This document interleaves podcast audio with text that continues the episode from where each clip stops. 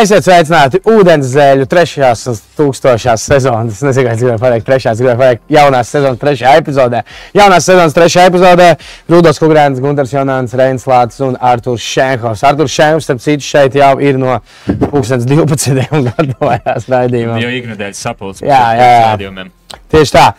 Šodien raidījumā par daudz ko interesantu parunāsim. Bet pirmais, mums šodien ir Sportland konkurss. Un Sportland konkursā jautājums, kā uzlabot in-season tournament. Tā ir jau. Nav Nosaukums izklausās viens no viens no variantiem. Jā, uzvarētājiem dāvana. Rudolf gribēju to pakomplimentēt. Nu, Grimētāji cepuri nost ar frizūru nostrādājuši šodien. Man rītdien ir uh, frizieris uh, 11. no rīta. Tā kā varam nākt skatīt. Pie frizēra. Space Dog Barbershop Pāgenskalnā. Ļoti labs Ok. okay. barbershop. Gribētu īstenībā Lauru un Edgars noreklamēt. Ja jums vajag kaut kur pārdaugt vēl labu atgriezumu, bārdu streamu, visu kaut ko, tad jāiet. Es vienīgais tur eju parādi, es aizmirstu. Šī tāds viņa taisa, viss, nu, es nezinu, ko tev bārdu viņa tur. Bār. Jā, Space Dog Barbershop ļoti labi vieta. Uh, bet, jā, kā uzdod, Coffee shop. izskatās. gribēju nolasīt jau pirmo atbildi. vai? Ok. Ā, Lūdzu. Kāds uzrakstīja, nespēlē tādu. Tas ir labs variants. Es domāju, ka mēs viņu atskaitām kā uzvarētāju. Jā, es atradīšu, jā, es atradīšu, kas to raksta. Pēc tam, ejot laikam, es redzēju, ka tur bija nespēlēt. Bet, jā, tāds atbildes, eh, labākajā atbildē 20 eiro dāvana kārta no uh, Sportland. Bet tagad, Bet tagad tagad ir atpakaļ.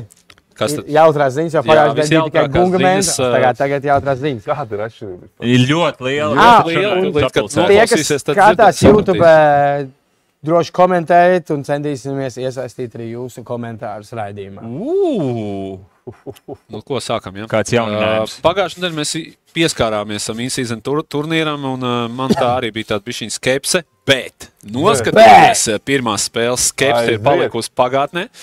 Un, un, un Rudolf. turnīrs ar septiņām spēlēm uh, sākās. Uzvaras izcīnīja Indiāna, Miami, Brooklyna, Denvera.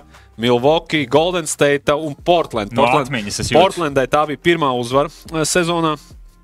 Un interesanti, ka visās šajās eh, septiņās spēlēs tikai divās bija starpība lielāka par eh, pieciem punktiem. Ja Denver Dallas vinēja ar plus 11, un mēs tā skatāmies ar plus Man šeit viss pārējais. 7. Miami, Washington plus 7. Miami komandai pārējiem visiem 5 vai mazāk. Tad viss ir klačs spēles. Yeah. Interesants, nu vismaz pēc pirmās, eh, pir, pirmā weekenda izstāsta, ka varbūt, varbūt būs kaut kāda tāda Būs, interese tajos spēlētājos, tas in-season turnaments. Es, es, es neredzēju, bet eh, nu, bija arī viņiem kaut kāda tāda.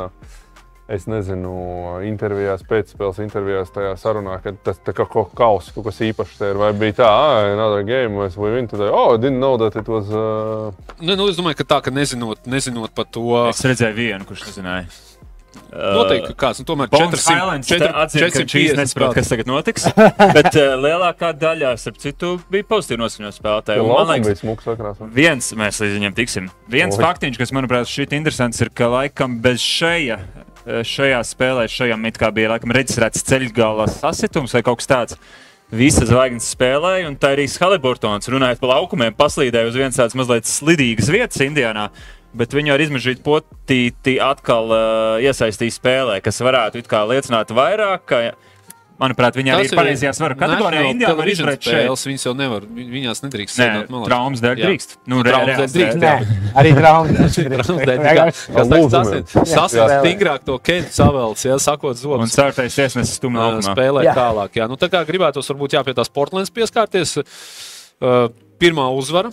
Uh, trīs spēlētājiem 20 un vairāk punktu. Starp citu, trijiem nav daudz ilgi gaidītais, ja tas Skūns Hendersons, rookies, arī kurš vēl ar vienu viņš arī nespēlēja, bet bez viņa izcīnīja un pārspēja Memphis Grizzlies, kas nu, ir uz to brīdi 0-6. Portland un Fire. Eh, Portland no Fire, bet nu, Memphis Grizzlies šobrīd sliktākā bilants līgā. Tikuši vakar naktī, ir tikuši pie pirmā, eh, pirmā panākuma. Kā, nu, Pret Portlandu. jā, nu, atspēlējās. Jā, tur izskatās, ja kaut kāda varbūt spēlē tāda bija pagarinājums.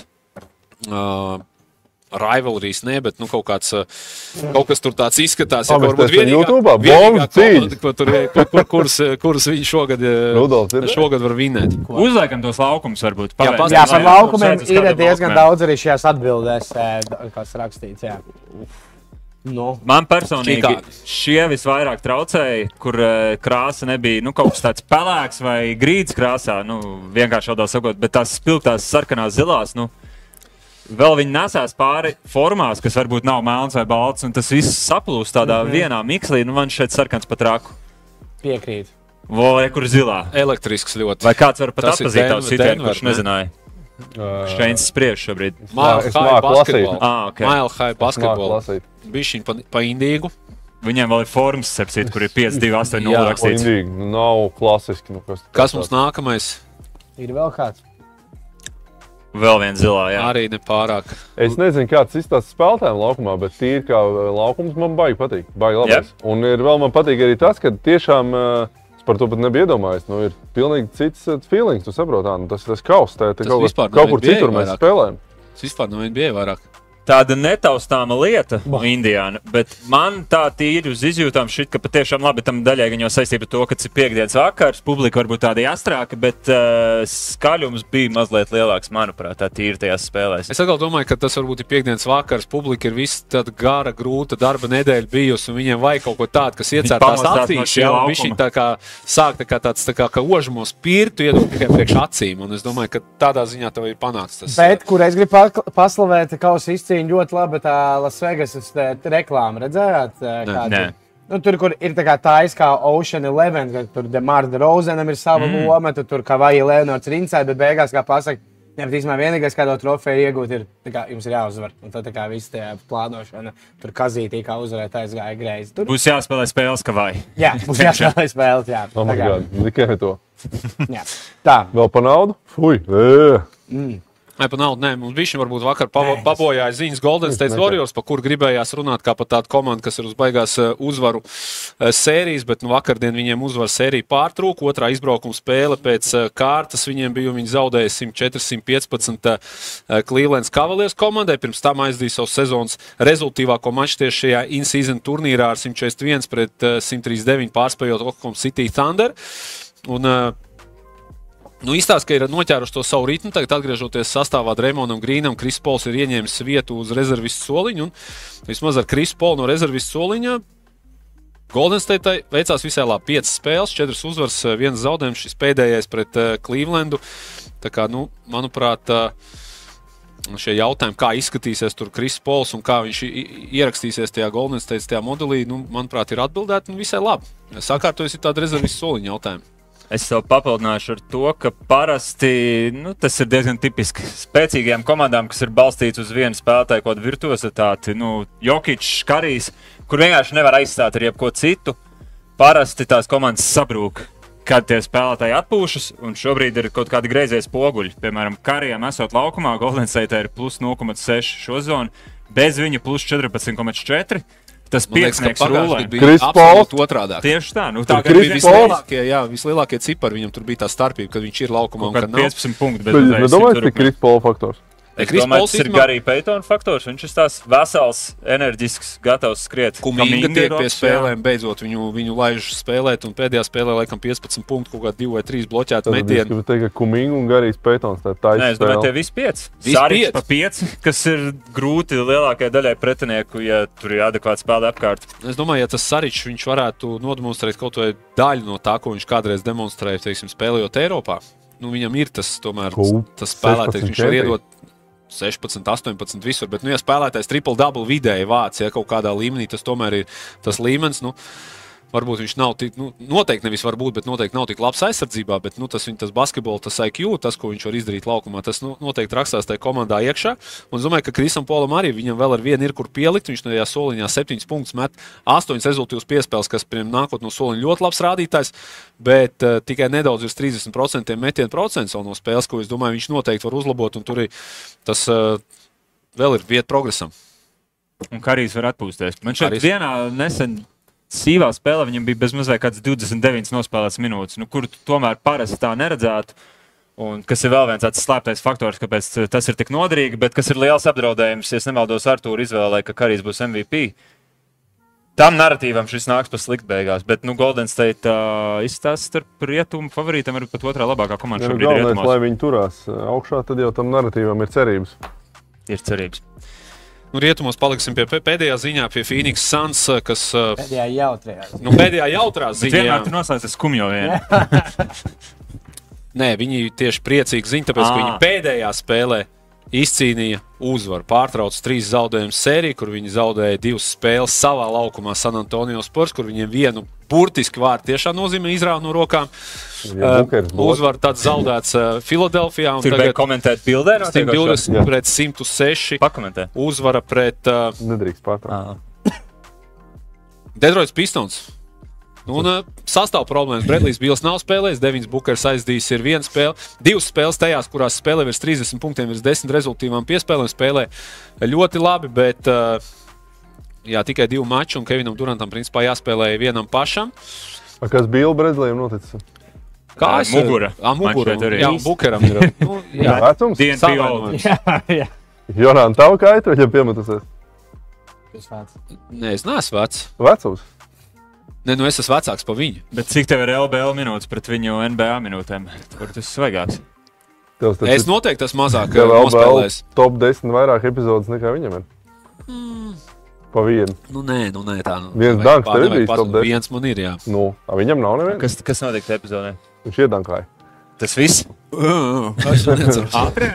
Nē, nē, ar pret vienu. groza, eh, Vienrocīgs klasiskais. eh, Un Andris Rūpējs padarīja ko par to. Nu, Kaut viņš noteikti skaistāku. priecīgs, noteikti izpušķoja, kā, kā viņš vienmēr to prāt Jā, izdarīt. jā. Un, eh, nu, es gribētu atzīmēt vēl vienu spēlētāju, kurš, manuprāt, bija šī buksē. Uh, Jusas Nurkičs. It kā skatās, pa viņu runāja, ka viņš varētu būt tāds aizsardzības, tur tāda problēma. Viņš kā bumbuļs pārķer, metiens bloķē, varbūt labāk šie rādītāji nekā viņam vidē, bet uzbrukumā uh, 37% metienos no spēles. Nepiln, 9 punkti, 8 izcīnītas bumbas. Un, un, un noteikti, ka vismaz tajās spēlēs, manuprāt, kad nespēlē tas Bukers, nespēlē Bredlijs Bils, nu viņam noteikti būtu jābūt tā kā iespējams tādai otrai kaut kādai opcijai, vai, vai trešai vismaz tajā uzbrukumā, bet nu, pagaidām tā nav. Un, un, un es domāju, ka jā, nu, Phoenixai jāsakārtoja veselības. un Tas ir tāds pirmās, pirmās bažas, ja teiksim, tu skaties sezonā salikt kopā trīs spēlētāji. Visi var iemest 25 punktus jebkurā teiksim, vakarā no visiem trim līmeņiem, gan no groza apakšas, no vidējās distances, gan no tālās distances. Tā kā cauruma uzbrukuma spēlē nav nevienam no otram. Bet nu, veselība parāda, ka nu, tas varētu būt lielākā problēma. Un Kevins Durants viens pats neizvilks. Viņu ar tomēr jaunāks viņš nepaliek 35 Gadi gadi. jau teica, 13. septembrī 3-5 palika. Jā, Skaidījumi. Žēl jau tāds vecs jau paliek mans dra- draugs Kevins. Es vēl pieminēšu, 2. novembrī izziņoju. Nē, tas vienkārši laiks iet uz priekšu. Viņš ir normāls. Ko nopietni iet uz priekšu? Ja? Tas bija kā nodošana. atpakaļ. Mēs runāsim par Vembaņām vēlāk. Tā bija kā tāda zīmīga stafetes nodošana, kad Nu, runā, runā. 38 punkti pret Durantu. Nu. Jā. Bet uzdiet to gādi. Sāk dzirdēt. sāka Jonā, Jonā Gunters dziedāt.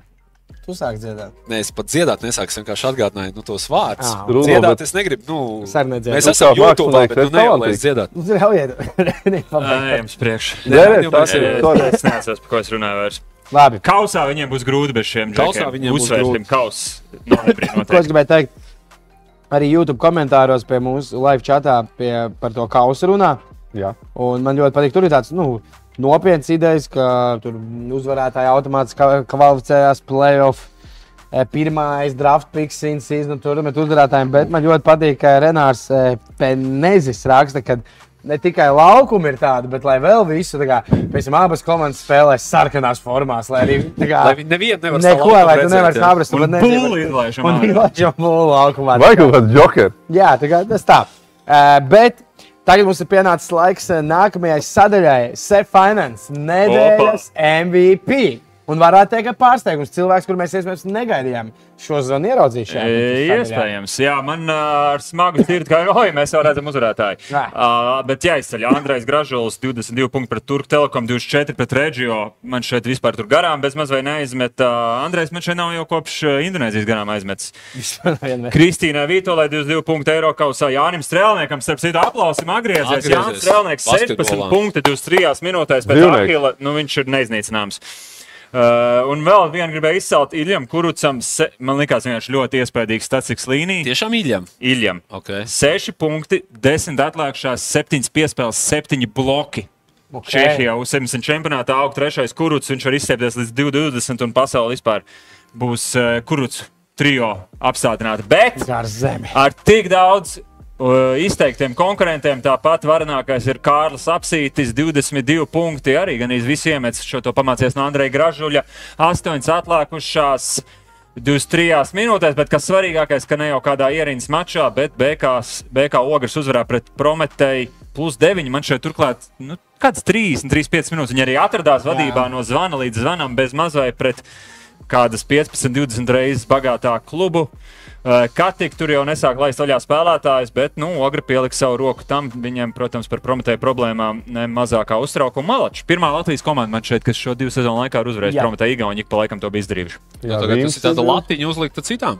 Ap- ap- Uh, Piektdien, kas spēlē par to metālu? Es viens tas jaunais klubs. Rīga. Zeļi! Tā, pagaidi. Šī pusē tagad Rīgas un tajā. Zēļ. Zēļi. Rīgas! Zēļi. Rīgas! Zēļi. Jā, ļoti labi. Parasti trīs reizes dārgi. Jeb kā visos. tagad bija? Divas. Trīs. Nu, nē, pirmā ir iesildošā reize. Nē, nu, labi, neko. Nu, tu Iedod Arturam tur mēģini iemācīt. Labi, klausieties, tagad tāds mazs jaunums. Mums sadaļā karstais Vēl pipariņš. viens jaunums.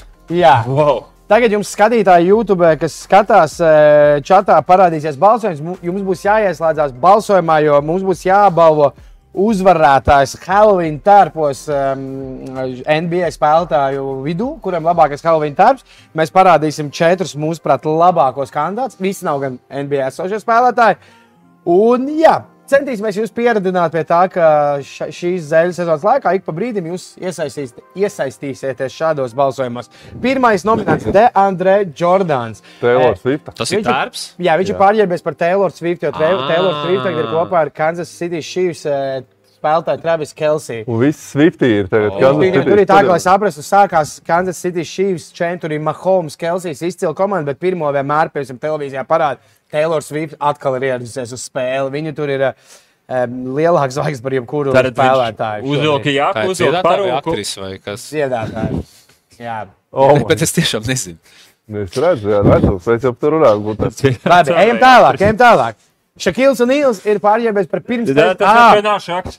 Ok. Tas ir Tas ir Viktors. Vembaņāma ir. Slenderman. Eh, Ir Slenderman, ir tiem, kas nezina, kas ir Slenderman. Es nezinu. Oi, 0 no 2. Jā, ir Tā va, saucamais biedriņš. var nokačāt arī tādu pat datorspēli Slenderman, kur te un tev mežā parādās tāds ļoti garš tēls, bez sejas balss, un ja tu nepareizajās vietās sevi, viņš ir tuvāk, tuvāk, līdz viņš tev nogalina. Tā ir kaut Ok. kāda leģenda. Mēs varam uzlikt kompīšu. Kur ir ir Ļoti labs, ļoti savam augumam ļoti atbilstošs kostīmā. Jo Slendermans ir pārāk garš, ar pārāk lielām. Bet tas, starp citu, kostīms viņš ir novelts cimds un uh, to mici, un tu vari iet jau tajās pēcspēles parādīs, kā izsaka Slenderman. Vai mēs kā spēli palaidīsim? Ā, re, Ā, kur- nu, re, kur jā, viņš ir. Jā, ok, Labi, ok, mēs spēli Jā. tagad raidījuma laikā. Tagad Ok. nākamais, nākamais, kas mums ir nākamais, tas gan ir Šakils O'Neils. Viņš ir saģērbies kā pirms sezonas Džimijs to es zinu. Butlers. Šis ir Šito es zinu, jā. Šitais ir ļoti labi, man patīk, kā atkal šāds. Es šito ka ziņā labākais. Čārlis teica, ka viņš ir vispār saģērbies par neglītu sievieti. Jā. Bet, uh, Oi. nē, nu, Oi. tā, tā viņš teica. Oi. Un trešais, ceturtais ir eh, Kas tas? Annis. Viņš ir Halks. Viņš ir saģērbies kā Halks. Nu, Es zinu, par ko es Te balsoju. bija plusiņš tāds, ka viņš visu preses konferenci tā aizvadīja, viņam uzdev nopietnas jautājumus. okay, Par to, jā. kā Milvo komanda tagad ir saķīmiķota un uh, viņš sēdē kā Halks. Katram jūs arī varat nobalsot.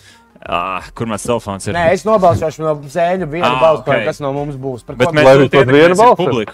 Ne? Jā, par ko tu balso? Es saprotu, ka es ietekmēšu publiku. Šaks ir labākais Tu tāds. balso Ja es par laikam pēc Slenderman. tu. Es arī. Es arī par Slendermanu, tad no mums iet par VMB balsojums. Ja? Lūdzu, 24, o, šākam ir 60% tavējas vadībā. pagaidām. Loģiski. Skatīsimies, Cilvēki taču saprot. Bet Es esmu- cilvēks no tautas. Es jau jūtu to pulsu. Tu jūti, ka mums pastīsimies uz atbildēm. Tātad, e, Ripīts bija tas, kurš bija uzrakstīts, ka e, labs ieteikums simts sezonu turnamentam būtu to nespēlēt. Pierakstīt. Ir Ir, ripīts. Gvīdis raksta, ka atļaut Hārdinam mainīt komandas turnīru. Tas Tas arī man neslikti, patīk. Tā kā uz Užaus kausa man šeit var citā komandā pieteikt teorētiski spēlētāji. Bija kaut kas tāds. Ā, re, kur arī ir tas, ka šis man patīk, jo šis ir tāds parāda zināšanas par to, kad ir skaties, jo tirgus tā tieši saka, ka in-season balvu nosaukt Hailanda vārdā. Viņš pat nezina, ka tāds in-season turnaments ir. Tas īstenībā, Vismaz MVP jā, tas, NBA kausa. mm, nu jā, te par tiem draftpikiem raksta izslēgšanas spēlēs viens pret viens formātā. Džānis Embīds, Karijs pret Joku. Ā, karoči, playoff in-season turnament ir viens pret vienu. Komanda sūta savu labāko spēlētāju. Nu, pagaidām nespēlēt ir labākā atbilde. Bet skatīsimies, ir vēl daudz atbildes, uz tām pastīsimies nedaudz vēlāk. Uh, Pēc tam čatā arī cilvēki balso un diezgan daudz runā par šo.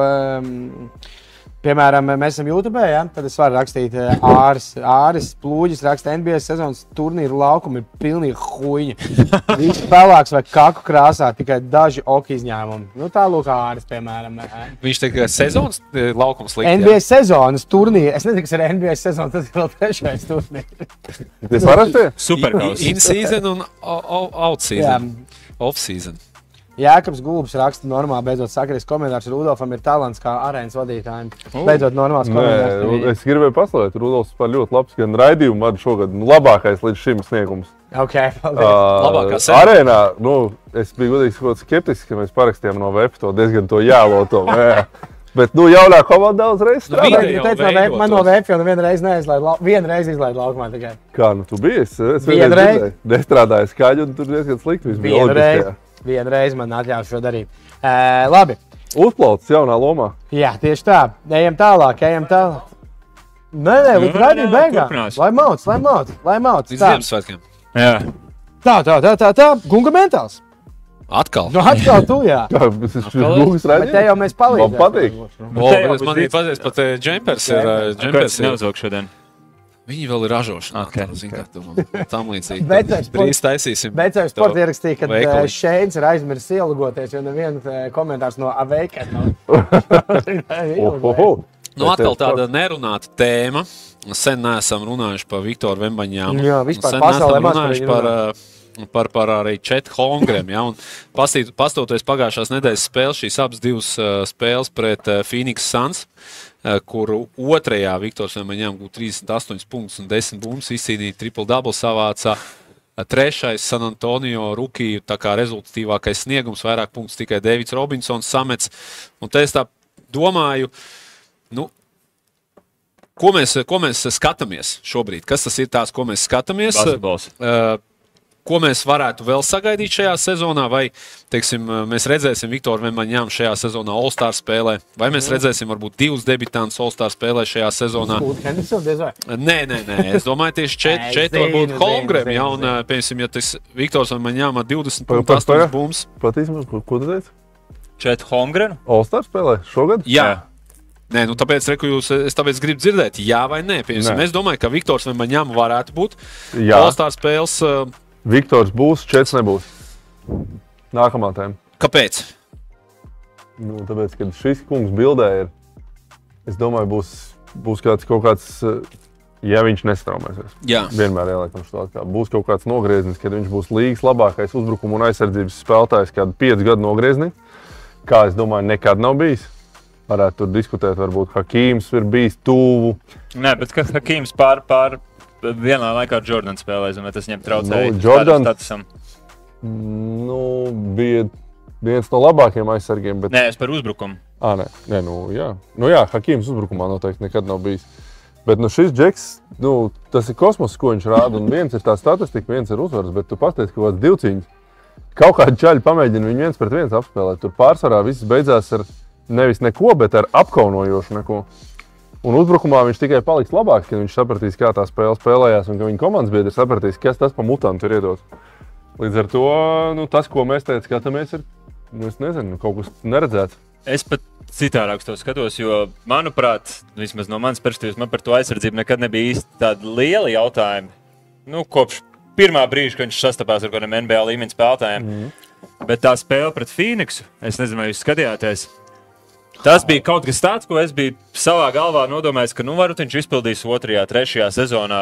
Viņš sāk mest tālmetienus pēc dribla. Viņš tāds uh, tranzīcionāls, ka viņi es kaut kādā loģiskā kārtā tur sāka censties kaut kur mainīties, sekt no priekša. Viņam var uzmest, viņš var atrasties ar muguru pie groza, šitā noķert. Nu, kaut kur tur vienkārši iebakstīt sev blakus esošā stīpā. Viņš jau 5. un 6. spēlē, 5. tā laikam bija spēlē. Nu, tā, ka viņš varētu konkrētā dienā būt labākais uzbrukuma spēlētājs pasaulē. Un tas man šķiet neticami, tāpēc man šķiet, viņš ir jau kaut kādā. Mēs iesim cauri tiem rūkīju piemēriem. Viņš ir tādā Karīma, Šakīla, es nezinu, tādā kategorijā.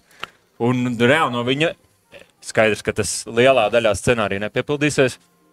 Izstāsta, ka jau no viņa tas nav pārspēlēt, gaidīt bez mazliet top 5 visu laiku labāko basketbolistu. Tā izskatās. Veselība atgādināsim to āķi vai šitam visam Nu, jā, to, to mēs visu laiku Bet, pieminēsim. Tikmēr viņš šeit ir arī 33% pret 33% balsojumā par labāko Helvinu tēlu. Šakīlu Nīlu. to viņš neizdarīja Rukijas sezonā. Viņš ir- Jā, Šakīls to izdara 20 gadu Kaut kas vaiprātīgākais, kas ir redzēts. Mēs izsitām gan jau Gunteru, viņš arī Nē, papildinās. es vienkārši domāju, ka vaiprātīgums tas ir viens. Un, piemēram, Viktors, ja mēs skatāmies tikai debitantu statistiku šajā sezonā, ja salīdzinām, piemēram, nu, Viktors ir labākais eh, punktu gūšanā, otrs labākais izcīnītās bumbās un labākais metienu bloķēšanā. Otrais punktos ir 4. 17 punkti. Viņš ir 4. izcīnītās bumbās, turpat uzreiz aiz Viktora Vemaņām bloķētos metienos. Viņš, es domāju, varbūt atpaliek tādos highlightos, jā, tajos tādos wow momentos mm. viņš atpaliek. Bet atšķirība ir ā, tas, ka viņam ir krietni mazāk kļūdas. Viņš tiksim, tāds varbūt ā, kvalitatīvāk to basketbolu nospēlē, un ja viņam ir 62% metienos no spēles, un turpat 50% no tālens, kamēr Viktoram Maņāmam šie Jā. kvalitātes te rādītāji ir zemāki. Viņam San ir daudz Antonio nelaiž pat saspēles vadītāju pamatpieciniekā. Ne, nu, viņiem, viņiem ir cits process, viņiem ie, iespē, iespēlē to. Vecuma. Es vienkārši domāju, Jā. tā, vai nebūtu. Kas varētu patraucēt četram, varētu patraucēt tas, ka viņš eh, visticamāk šajā sezonā, nu, 90% ka viņš nebūs savas komandas rezultātīvākais spēlētājs. Tas ir tas, kas viņam var eh, teiksim, patraucēt. Kas ir, 100%. nu, 99,9. Okay. Nu, vienmēr atstāsim vienu, vienu kaut kādu, ja tur kaut kāda varbūtības, eh, varbūt tās to procentu. Bet nu, skaidrs, ka tā situācija šobrīd ir pa labu spēlē Viktoram. Nu, viņš būs komandas tas runātākais spēlētājs. Nu, Bet es neredzu to Holmgren, ka viņš būtu tālu prom no viņiem. Un es domāju, ka, eh, ja mēs skatāmies tādi divi rookie, kas vienā gadā, nu, viņš varbūt nav draftēts vienā gadā, bet spēlēt sāk viņā vienā, vienā gadā, tagad, nu, kad mēs pēdējo reizi esam redzējuši tādu nu, eh, debitantu divcīņu, varbūt par to, kurš varētu būt tas tik sīvu, kā es domāju, viņš šajā sezonā varētu Porziņš. Towns. Kas sākas? Porziņš? Towns? Uh, jā, bet tu es, es negribu viņus likt vienā teikumā. Viens ir kaut kāds tur, nu, kaut kas neredzēts, kaut kāds generational talent. Otrs ir vienkārši, nu, būs top 10, varbūt labākajā gadījumā spēlētājs līgā kādā brīdī. Es domāju, ka joprojām tas Kristaps salīdzinājums ir diezgan labs. Jā. ņemsim vērā, ka Kristaps, lai cik mums, viņ, mēs viņu augstu vērtētu, viņš tomēr ir bijis vienreiz visu zvaigžņu spēlē. Nu. Un, Nu, tādā vēsturiskā kontekstā būt vienreiz zvaigžņu spēlē ir uh, vienkārši labs. Jums tā viņš spēlētu savu rookie sezonu kā īsti rookie. 2011. Jā, Kuri tad? Kairijs Irvings un Blake Griffiths. Kairijs Irvings nav bijis rookie. Ne. Nu, jā, jā, viņš nespēlē. A, kas tad bija? Grifins ir pēdējais, kurš ir bijis. Uh, Ah, nē, tu domā, tā kā Reizē cīņā? rookie cīņā. Jā. Nu, Vot, Griffinam 22 punkti tajā gadā bija vidēji spēlē. Tā kā tā, Gunter, es domāju, ka tur arī par Rookie of the Year nekāda baigās diskusija nebūs. Mm, Ja nebūs savainojumi. ja nebūs savainojumi, jo tiem highlightiem Mēs uzvaras neskatīsimies. Nu, pieņemsim tā, domāju, ja piemēram nu, kad- Oklahomā būs krietni, krietni labāks uh, bilants nekā San Antonio. Es, nē, es domāju, ka varbūt tādā superanalītiskajā basketbola pasaulē un taisnīgajā būtu jāpadiskutē. Bet, domāju, reālajā NBA tur šis būs tāds vienkārši tā, ok, mēs jau tagad varam piešķirt. Jo tiem highlightiem ir nozīme. Nu, jo tu, kad tu ieraugi kaut ko, ko tu neesi spējis ticēt, ka kaut kas tāds ir iespējams, nu, tu, tas nevar nebūt rookie un ievērst. Varam aizmirst par to vispār. Labi.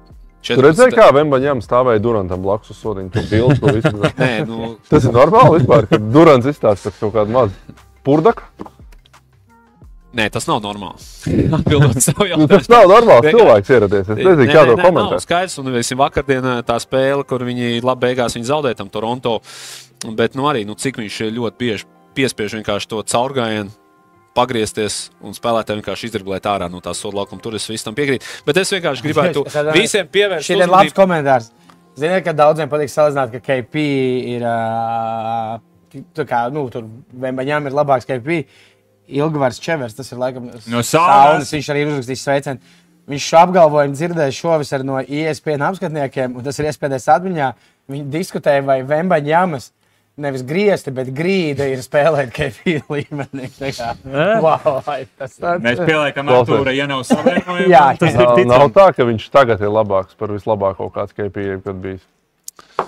Starp citu, Nu, tā arī Tas kom- ir atkal, tas ir tie, pēc tiem tādiem wow momentiem, jā, bet nu, šajā sezonā Kristaps eh, spēlē vienkārši tad tas metienu procents un viss varbūt viņš nav tik rezultāts, un vispārējais viņam ir nu, ar atrāvienu labākā sezona. uzticamāks kāda viņam metējs Viņš ir krietni, teiksim, labāks. Gaidām 1. janvāri. 14. Ne, mēs gaidām 14. Savā starpā, novembrī. jā, Bostonā. spēle 14. novembrī? Viņam ir cits 14. kaut kas novembrī. San Antonio, Oklahoma City, Ah. in-season turnīra ietvaros. Par Mēs redzēsim pirmo reizi šajā Mēs sezonā kad vienu Keipis pret otru. cīnīsies. Kristīns. 1. janvārī komentāros ir ierakstīts 1. Ok. janvārs. Pēc Ļoti labi. Rosola tieši. Pēc, uz, ar otrās dienas. Patiesībā, Mm, kad, bija, kad pasaules kausa nāca, tas, ka Viktors nespēlēja, man uh, lika domāt, ka Francija ir kā saka, kožams rēkstiņš. Bet, Runājot uh, par 1. janvāru. bet, Komentāros es negribu. nu, nu, saka, saka. Tātad, lūdzu, tātad cilvēks, kurš eh, pirms tam ierakstīja to, ka NBA sezonas turnīra laukuma ir pilnīgi huīņa. Tagad ir ierakstījis, nu īstenībā vēsturiski sev nav parādījuši kā paši intelektuālākie. Tā nopietni. Jā, nu, ar to, ka viņi gāja. Daudzpusīgs skatītājs. Jā, man ļoti patīk, kā arī tu, ja man būtu pēc balta šodien dabūt. Artur, Tad uh, Viktora un KP dueli ļoti gribās redzēt. Es jau gribēju redzēt, kā skatītājs pasaules kausā, bet neviens ne otrs tur nepiedalījās. Bet tagad 1. janvārs un jāpagaida. tad 2. janvārī ūdensvēļas pēcraidījums. Jūs tiekat visi? Jā. Kā dienā? Es nezinu, kas Nezinu, dienām tās ir. Nu, Unikorns pret mutantu unikornu. Jā. Eh, Vai, vai man mazliet vēsturisko kontekstu iedot? vai Nu, skri- Obligāti. Obligāti. Jo- Tikai vēsturisko. Domājot par to, ko Gunārs saka, es aizdomājos par to, vai šis patiešām ir tik ļoti bezprecedenta. Kā tu savā ziņā jau ieteici, ka it kā ir, it kā nav. Uh, man šķiet, uh, vienu lietu nekad mēs nepārspēsim. Visticamāk, to, ka maģiskais un bērns ir vienā sezonā cīnījušies, kas ir vienkārši fenomenāls teikums, ka maģiskais bija fināla MVP. Bet viņš nebija uh, tā gada rookie of the year, jo tas bija Larijs Bērts. Nu, Nu, bija jāsadala godīgi. Kaut kā, nu, lai 50, vienam tiek un otram. Tie, nē, kas- savā ziņā vēsturiski man šķiet, tas ir skaistākais, kas varēja notikt, jo divi pirmgadnieki bija tik labi, ka viņi sadalīja tādas divas lietas. Nu, laikam Viktoram paukstu. Nu, viņam vienkārši nav tāda komanda apkārt. Nē, nu, finālā MVP viņš nebūs. Par to mēs varam būt Kurš mierīgi. Hemaņāma? Jā, Čets. Arī nē. tas arī nebūs. Bet Es domāju, četam ir tas, tas ko jūs iepriekš teicāt par 9,9%. Četam ir tas 0,01, kas šeit viņas kaut kā tur aizvelk, un tad viņš kā Kēleps Mārtiņš noārdās vienu sēriju. Kā Andrew Iguodala. Valsts- Nu, Jā. Atgādini man, kas maģiskajiem bija finālā pretī pirmajā gadā. Filadelfija. Filadelfija. Karīms savienojās uz 5. Cik 6. tālu spēli. Kelta bija līdz finālam? Otrajā kārtā zaudēja, bet viņiem bija 6-1 uzvara. Žēl. Viņi man, Tas man būtu vēl šķiet, skaistāk. Jā, tāpēc tas, jau, ka tās eh, tas pirmās balvas sadala par regulāro sezonu. Tā, nu, Tieši tā. jā. Runājot par regulāro sezonu, Vēsas Anselts uh, bija vispār MVP kā tāds, ar 13, plus 18 uh, kā rookies. Nu, arī Vembaņāmam paaugstu, kas uh, varbūt arī parāda vienkārši, cik, ro- cik dažāda ir tā līgas vēsture. Es zinu, ka Gunteram ir daudz ko vēl teikt par šo trešo džeku. Jo man šeit vispārīgi tā tendence, ko mēs redzam par rookiem, ir, ka tieši garie ir tie, kas ienāk līgā, un jau no pirmā gada viņiem sanāk būt tik fenomenāliem, nu, gluži kā Davidam Robinsonam, mm. ka tu jau saproti, ka tas, tas ir eh, bezmaz vai gatavs produkts. Jo nu, tas pats attiecās uz Karīmu, Viltu, Šakilu, Timu Dunkanu. Davids Robinsons vāca 24, plus 12, plus 3,9 blokus. Un es tā biju aizdomājies savā naivajā prātā, ka varbūt Vembaņāmā varētu nu, uzstādīt rookie rekordu blokiem. Bet viņiem bija 3,9 jau kā rukiem. Tiesa 24 gadu vecumā un pēc diviem gadiem uz uh, laivas Jā, armijas. viņi neviens nav bijuši tik jauni. Teiksim, arī Tims Dunkans, viņam bija divi komats, cik bloku, un principā viņam līdzīgi identiski statistika bija ar Davidu Robinsonu. Arī Nu, tāpēc jau nevar 24 plus salīdzināt 12. Viņi bišķiņi, Jā, bišķiņi visi ir Viktors pēc četriem gadiem ienāk NBA. Bet es domāju, ka viņam nu, nav. Tā kā neaizsniedzams tas nav. Ja tu viņam teiksim, teiktu, ka viņam, es drīzāk teiktu, ka viņš nevarētu varbūt 12 bumbas izcīnīt spēlē, ja, vai kaut ko tamlīdzīgu. Bet tos blokus viņš varētu. Nu, viņš vakardien 5 uzlikt. Viņš ir nu, spēle no spēles, viņam nav bijusi mačs, kur viņš neuzlika 2. Man liekas, ne, vai viena, vienā laikam ir viens, un pārējos ir 2, plus, tur 3, 4 un tagad Zini- arī zini, kad 5. viņš beigs blokus likt. Kad beidzot visām komandām tas skautings iestrādās, viņi tā, ok, tajā sektorā nemet pa grozu. Jā, tur vienkārši no trīnieka, no tur trīnieka, tur jā, tā jā. tāds aizliegtais sektors, un ja tur var no, no, ja viņš ir tūmā, tad nekad netiek teiktu, izdarīts. viņš būs malā. Jā. Jā, Nu, ja ir vēl triks. Uz lejupiem iesiet, ka viņš būs uz benčīša. Ok, sarunājuši? Tā kā pretinieki darīja ar uh, Kavaju pašā savā pīķī. Tu vienkārši uzliec super bīstamu tālmetienu džeku. Ieliec viņu stūrī, un Kavajs ir ārā no spēles, jo viņam, viņš tā kā viņu nedrīkst atskā, atstāt. Nu, līdzīgi kā, piemēram, viņa lika uz Kristapa. Gan Kristaps eh, tajā sērijā, otrajā reizē bija ārā no sērijas, principā. Gan Kavajs, jo viņam vienkārši vajadzēja stāvēt tur, un viņš nesedz luku no sākuma. Nu, tā ir vēl viena lieta, ko Vembija var tīri darīt. Bet Galu galā, kopsavilkoties, es man šeit nonācu līdz lietai, ko viņš var izmainīt. Jo ir tikai seši džeki, kas bijuši ga gada rookie pirms savas 20. dzimšanas dienas. Viens no tiem ir, piemēram, Lebrons, mm -hmm. Durants. Nu, tādi, kas jau tādā tīneģera vecumā praktiski ienāk līgā. Un jau tur redz, ka tas būs nu, darītājs uz nākamajiem 15 gadiem. Luka Dončičs, starp citu. Bet kas viņus visus vieno? Tas, ka Lebronam arī ir rekords kā 19-gadīgajam uh, of the Year, kura komanda savāca tāpat kopā tikai 35 uzvaras. Nu, principā visi, kas ir bijuši 19 gadīgi un spēlē tik labi, nu, viņi ir bijuši nožēlojamās komandās. Arī Durantam Sietla visu laiku zaudēja vienu makaru pēc otras. Un, ja mēs skatāmies uz uh, tādām mazliet rozā brillēm, Varbūt Vembijs jau tagad, 19 gadu vecumā, ir gatavs San Antonio padarīt par kaut kādu, nu, vismaz 3, 7, 3, 9 koma uzvaru komandu.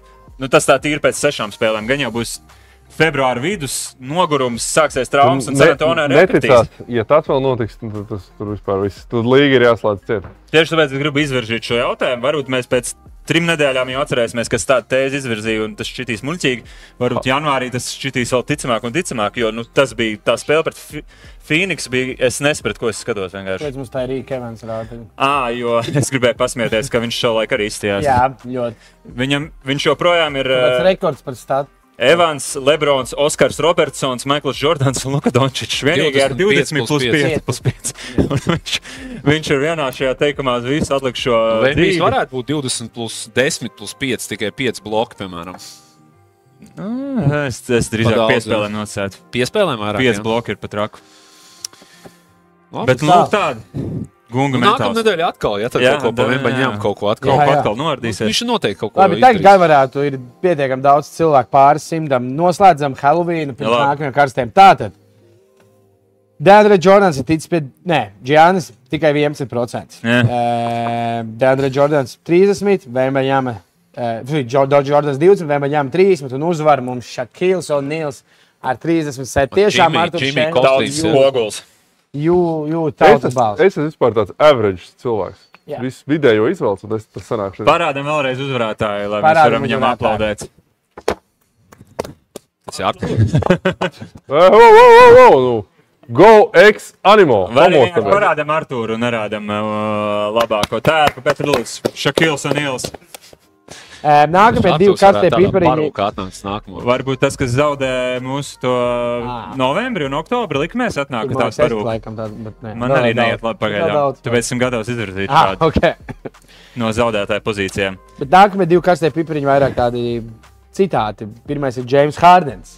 James Hardens saka, ka viņš nav sistēmas spēlētājs, jo viņš ir sistēmā. Jā, NBA pensionēšanās sistēmas. Jā, tāds jā, kaut kas tāds. Un otrs man arī patīk. Uzsvērsim, šo, šodien ies pamatsastāvā. Jā, jā, ar Vēsbruku kopā. Ar Vēsbruku kopā. Tagad būs tas 15 spēļu periods, kad viņi sapratīs, nu tas īsti nestrādā. Un tad, kad viņiem būs pierādījumi, viņi teiks, Raselam, nu lūdzu, redziet, tu, nu, vari lūdzu no soliņa. Redz, tu vari no galīgas komandas lūdzu. un otrs citāts arī ir, kas Nikolai Jokičam patīk uh, Luka Dončiča spēlē. Tas, ka viņš viņu var uzvarēt un ir gādājis par viņu. Tas ir tas, kas Jokičam patīk Luka Dončiča spēlē. Nu, tas noteikti bija domāts. Nu, Insīzēn, kur viņi arī viņas jā, jā, jā. Tā kā tā, tāda karstie pipriņi, bet pirms mēs ejam pirms tādas jaunas rubrikas, paskatīsimies vēl uh, Sportlandes konkursa atbildes. Jā, tātad, ko izmainīt tajā in-season uzvarētājā? Varam vienoties un saukt viņiem par kausu. Tur, Labi, kausu. Tas in-season tournament. Tas vien jau viņam tas brands varēja būt labāks. Pirmkārt, kāpēc viņi kaut kādu sponsoru nedabūtu virsmu? Ir tāds saprāts. Oh, otrā puslaikā atstāt uz laukuma batutus un spēlēt to batutu. Slambo. Jā, nice, ok. E... Es jūtu, ka pirmā atbilde uzvarēs. Jā, es meklēju vēl kaut ko. Spēlēt, cenšas. Labi, Edge raksta spēlēt bez 13 metieniem. Tāds, okay. Ugh, es to skatītos. Ah, Kristians NBA 30 raksta, ka Halftime šovā vajag promitēt karsēmēdienas Red Foxes. Kristiāna. Ugh, Red Foxy! Kars... Okay. Tā tavējās. Kelvis. Bet... Zinu, ka Red Foxy ir Reņa kontrolēts. Nezināju, pēc tam par to parunāsim, bet uzvarētājiem kā balvu palielina salary cap griezts par 10 miljoniem. What?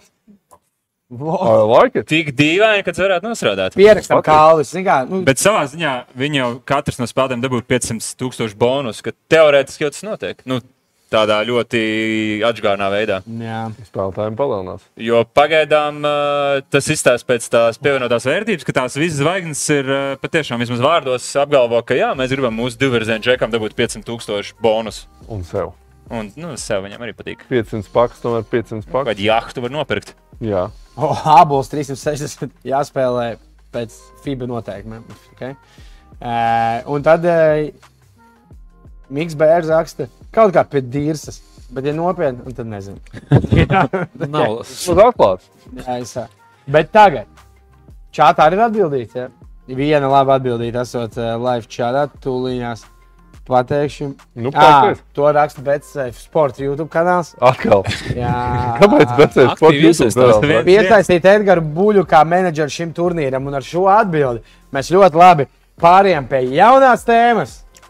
Kas jauns zemos? No.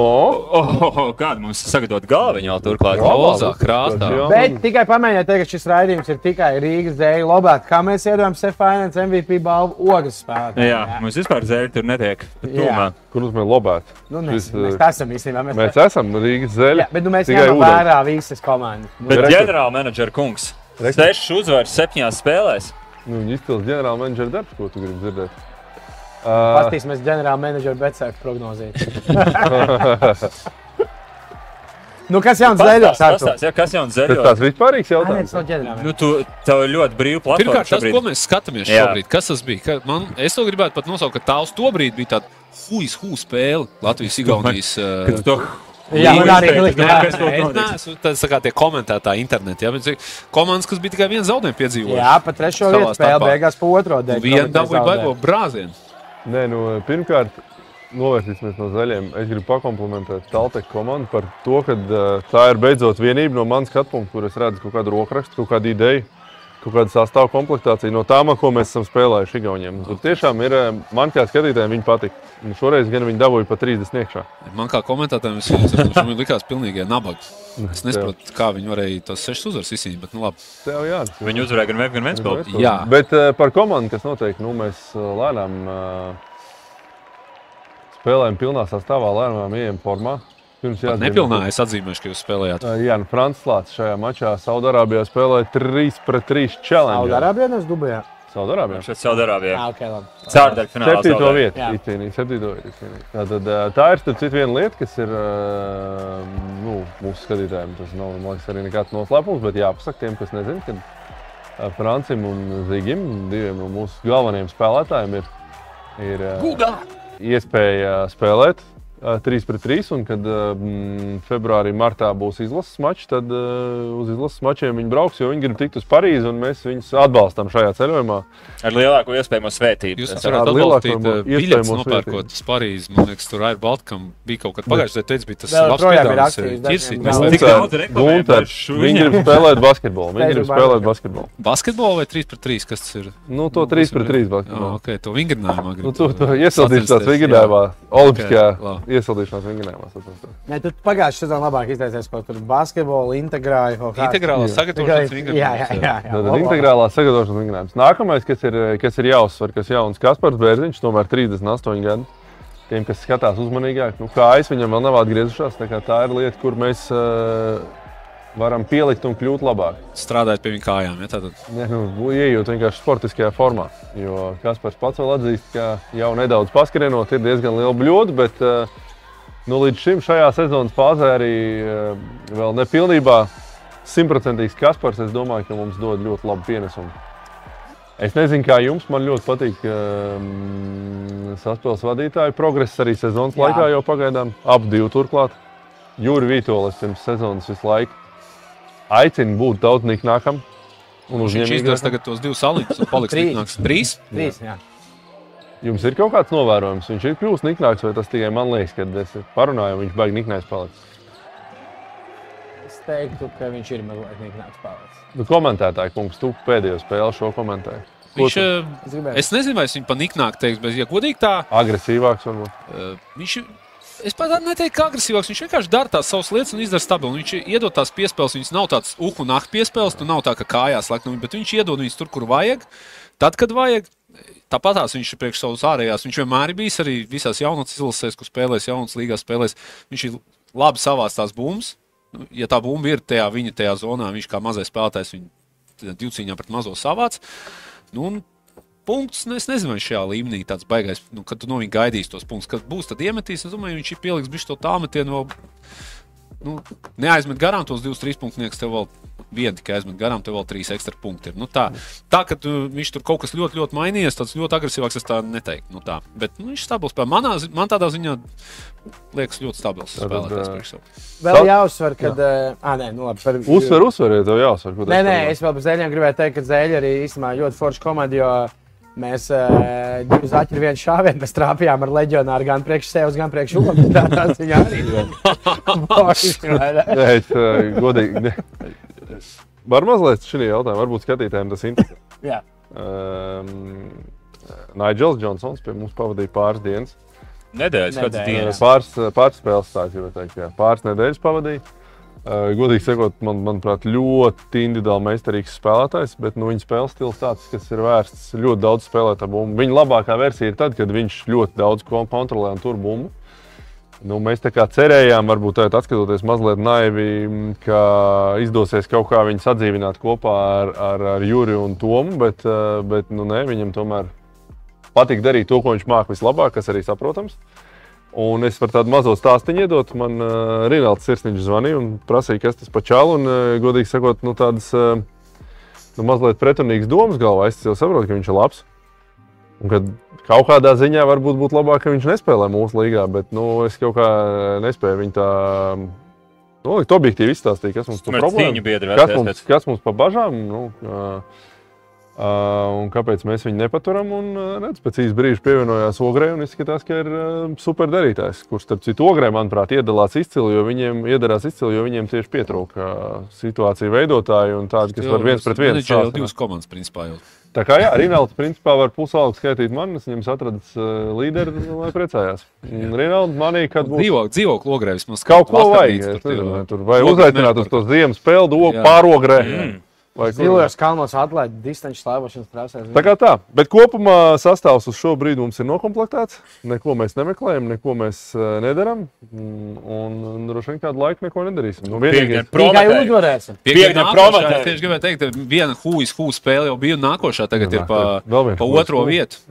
tā kā, nu, mums sastāvs ir viss ir ar stabiliem līgumiem. Vienīgais staigājošais ir uh, Kaspars Bērziņš, kuram ir uh, atvērtais līgums. Un, ja Taivānā vai, Vai vai. Filipīnās vai kāds ir gatavs atvēsēties un Kaspars parakstīt, tad uh, mums būs uh, viena problēma un viens spēlētājs jāmeklē vietā. Un tad nu Konta šeit, numurs. ē, nu, šeit komentāros. Sadaļā es- Subscribe and like. Sadaļā, kā mārketinga daļas cilvēks eh, Rīgas zaļos iesaistīšos, pasakot to, ka tā tad, tuliņā, nākamā mājas spēle Rīgas daļiem 8. novembrī speciālā valsts svētku spēle. Stēsīs, būs dažādi pasākumi un aktivitātes saistībā tieši ar valsts svētkiem, un aizdīsim cēsīs pret Valmieru. Un tad trešā basketbola balīdze zaļiem 25. novembrī, kur zēļi spēlē pret Pērnavas komandu un Prometēs spēlē pret Kalēvu Kramo. Tā kā Tas tāds tuvākais, kur apmeklēt eh, zēļus uz dēļu mājas spēlēm. Bet vēl nākamā arī Rīgā spēle. Šodien ir Šonadēļ, es pret Prometēju. pret Prometēju. Prometējus. Skaties, tu vinēji Prometēju, tad Kalavs vinēja to arī Prometēju, un tad Zēļa iedod Kalavam un pirmā vietā. Viņš šeit tūlīt pēc sekos spēlē kalorijas. Jā, jā. Vienīgi Gunter, Jā, ā, nu, kā saka, čempionu titulu noskaidros ātrākais martā. Tā, Latvijas. Tagad nav tagad jā. in-season tournament, lai tas tāds Ā, šajās Uzvelk notikās. kaut Nē, vēl pie BC top kaut. 5 es ātri pateikšu. Nu, dragā, bet- nav, ir ļoti dažas labas atbildes par šīs um, konkursu. Ir, eh, ir eh, šajā. Tev ar visām varītēm cenšas panākt, lai tas Jūs ar to savu BCF top 5 apsēžaties. Nē, Ono bet afteri. arī trešo reizi, lūdzu. Tātad Jā, Zelčs raksta, ka in-season tournament čempioni varēs sevi saukt par pasaules čempioniem. O, tā Tas man patīk. Es pierakstīju Mārtiņu Zelču. Un in-season turnamentā katrai komandai vajag vienu Women's NBA pārstāvu. Tā raksta Gunārs Eglīts, kuram ir Īpatnēji. minūtes. Jā, dod. nezinu, bet labi. Tā kā bērnībā. Tā, kas ar grafikām ir? BCF top 5. Pag- Vajadzētu jau, ir tā BCF top Ā, 5. tā, mēs to O, Nu, ko skatāmies, kā mums ir Ah. gājis pagājušā nedēļa, un arī uz kopvērtējumu Reina, Re- Reina Lāča rezultātu. O, jā, es eh, tieši uz kausa spēli liku, man atgriezās visi iespējamie. Laikam, ne, Gārlands jau bija iepriekš atgriezies. Spēlēja Mičels, beidzot Alens spēlēja, bet vot tā kausa deksme tos indiāniešus padzina uz priekšu. Es godīgi teikšu, ka esmu sprukās. Jā. Vēl viens sīvais zaudējums, esmu sprukās. sprukās. Mana Franča Lāča ieteiktā prognoze nepiepildījās. Pelikans pat uzvarēja Tanderu, bet Dainis Vilnius tika pie 20 punktiem, nevis 35. Vai, vai, vai. Nu, jums tur kaut Bu- kas Pa- Bulīt pa maz pakomentēsim. punkts, pa maz punkts iemet. Un Bulītam Soļos. Webaņam tur ne tikai trīs blokus uzlika, bet iemet 50 punktus. Jā, un tagad- desmit piespēles atdeva un visu Mums izdarīja. šodien būs pusotra stundu raidījums no stundu, jo tagad apmēram Bet 40 jūs sieviešu minūtes basketbolu neat- Artur Šēns skaidros, kas tad īsti notika Jā. Ružanbrok TTT Rīgas spēlē, kur sanāca tik pie šīm 1,25 cienīm. Es nezinu, kas notika, bet TTT Rīga dominē pret Ružu Totāli skatāmies sagrāva un Treneris viens darbs noteikti. tur jaunās likmes Reinis jaunajā nedēļā. Jā. Es skatījos uz to, ko kolēģi darīja, jo man pirmās divas likmes nu, šādā jaunā amplitūnā. Nedēļa no nedēļas ūdens zeļos bija tāds vienkārši parastās komandu uzvaru komandu. Es skatos, kā pieredzējis kolēģis Gunārs vienmēr kaut kādu odziņu ieliek. Tāpēc man ir Dallas uh, pret uh, Toronto mājās uzvara, bet es vēl gribēju klāt komplektā tādu, ka Dereks Lailijas savāks pirmo karjeras double-double.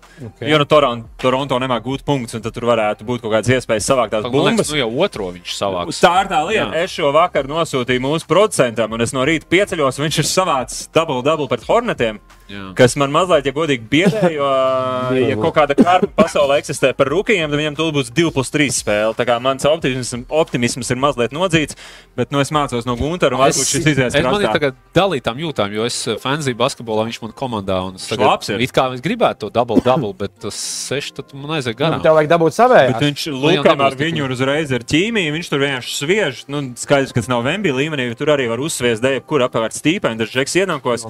Man ļoti patīk tās paralēlas, ka viņa Taisons Čandlers vasarā arī reāli individuāli trenēja. Ā, Un jā? izstāsta, ka Maverikiem vienkārši ir jauns Taisons Čandlers. Ļoti labi. Viņš kaut kādā All-Rookie otrajā komandā garantija tiks, varbūt arī pirmajā labs, labs žeks. Bet nu, labi. labi. tāds bija mans domgājiens, kas nākamais. Kāds ir Artur doma gājiens? Ružo Beru kaut kādā Slovākijas čempionātā. Tur gan jau tagad. Hokeja, Slovākijas hokeja līnija. Maģiks uzvar Hawks. Man patīk Magics vienkārši kā laiž. Maģiks pārsteidzoši labi laiž īstenībā. Četras uzvaras, laikam, jā, jau. Jā, jā. un es domāju, ka nu, Atlanta arī labi laiž, bet, um, bet burviem ir uh, arī, ja mēs pa Oklahoma runājam rietumos, kā tāda um, nākamā komanda, tad uh, Magicam ar tur sāk vākties kaut kāds kodols, bet nu, ne tuvu vēl Oklahoma City Thunder. Un Wagners, kurš tas sanāk? Fra Mo? Mo. Mo. Nu, tas, kurš labs, Ah, Frans. Frans. Frans. Frans. Tas ir baisais aparāts, un es domāju, tas būs nākamo 15 gadu viens no top eiropiešiem NBA. Nu, ko tu domā, Gunter? Un, kas- uh, viss.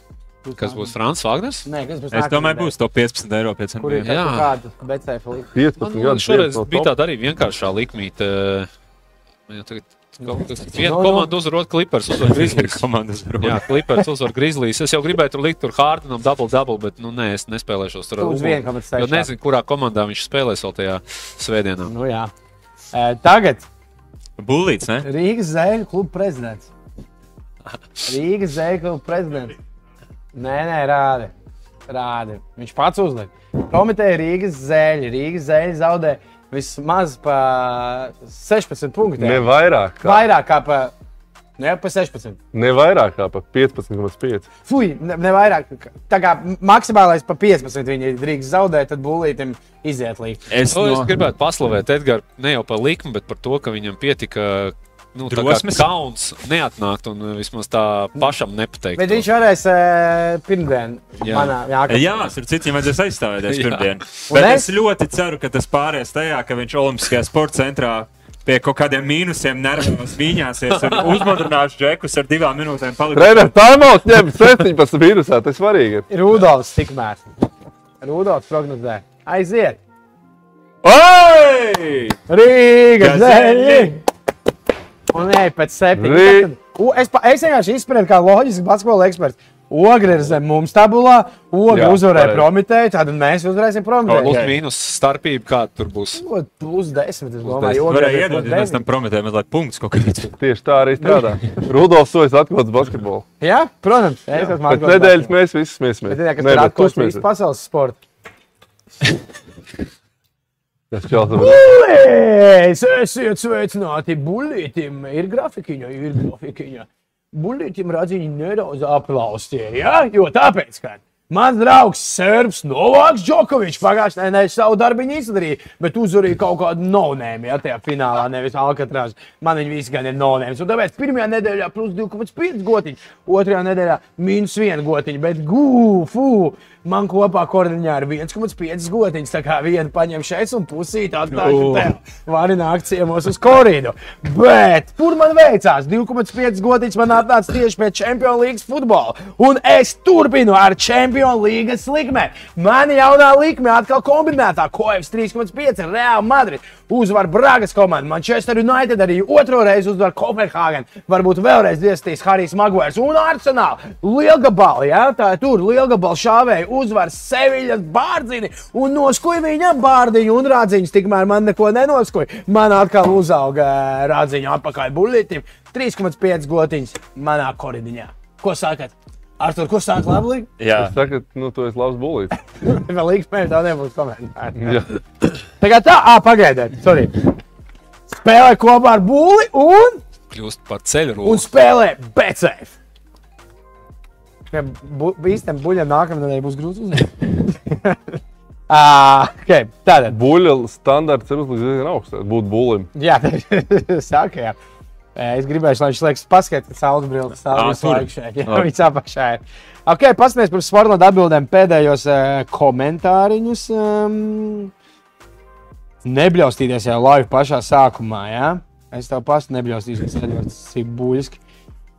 Tāda pole position mums tas, kurš vienkārši ierakstīja nespēlēt. Nu, Vai kāds cits es jā, jā. ir labāks? Čatā esot labāks. Vēl Mums viens? informē no aizkulisēm. Mēs čatam varam dot uzvaru producentu kompānijai. Jā, Jā Varam? protams, varam.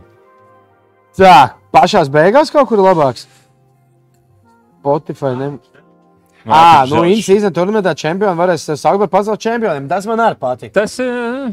Nu, kā- kāpēc es, man patīk nespēlēt, bet es atradu, ka tajās atbildēs bija vēl nu, nes, nu, līdzīgi. Ļoti. Tā kā Jā. Tas nebija tāds Uber oriģināls, un plus mēs pagājušajā nedēļā iedavām jau tam kaut kādam vienam, ne vai pirmajā nedēļā, kurš vienkārši tā loģiski, nu, uzrakstīja.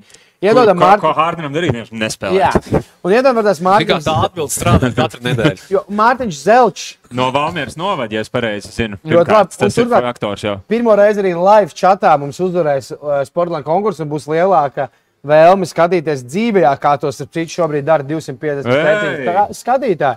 Spiežat laiku, share, skraibi privāti apsveicat Mārtiņu Zelču dāvanu no Sportlandes. Un ūdens zēļa atgriezīsies jau nākamnedēļ. Tajā brīdī, kad zēļa basketbola koma- komandai būs jau pa vienu uzvariņu vairāk un zaudējuma ailītē būs palicis viens. Dalīt pirmā vieta Talants Kalevu. Tieši tā. Un mazliet, mazliet citādā sastāvā. Kramo. Nu, jūs redzēsiet, pašu prezidentu. Pats prezidents būs atnācis Jā. ar mums, plebējiem, sēdēs pie viena galda un sniegs uzvaru. Un mēs trīs vispār varēsim 60 minūtes nerunāt. Tad šeit būs viss sakrājies. Tieši tā. Tu atpūtīsies? Pēc smagas nedēļas nogales, ka man ir tas. Jo mēs, nu, prometēji, tiks uzvarēts. Tev tā tiks līkme lielā, un tu varēsi atpūsties beidzot. ar tām gotiņām. Nu, tiekamies nākamnedēļ. Ja? Tiekamies! Visu labu!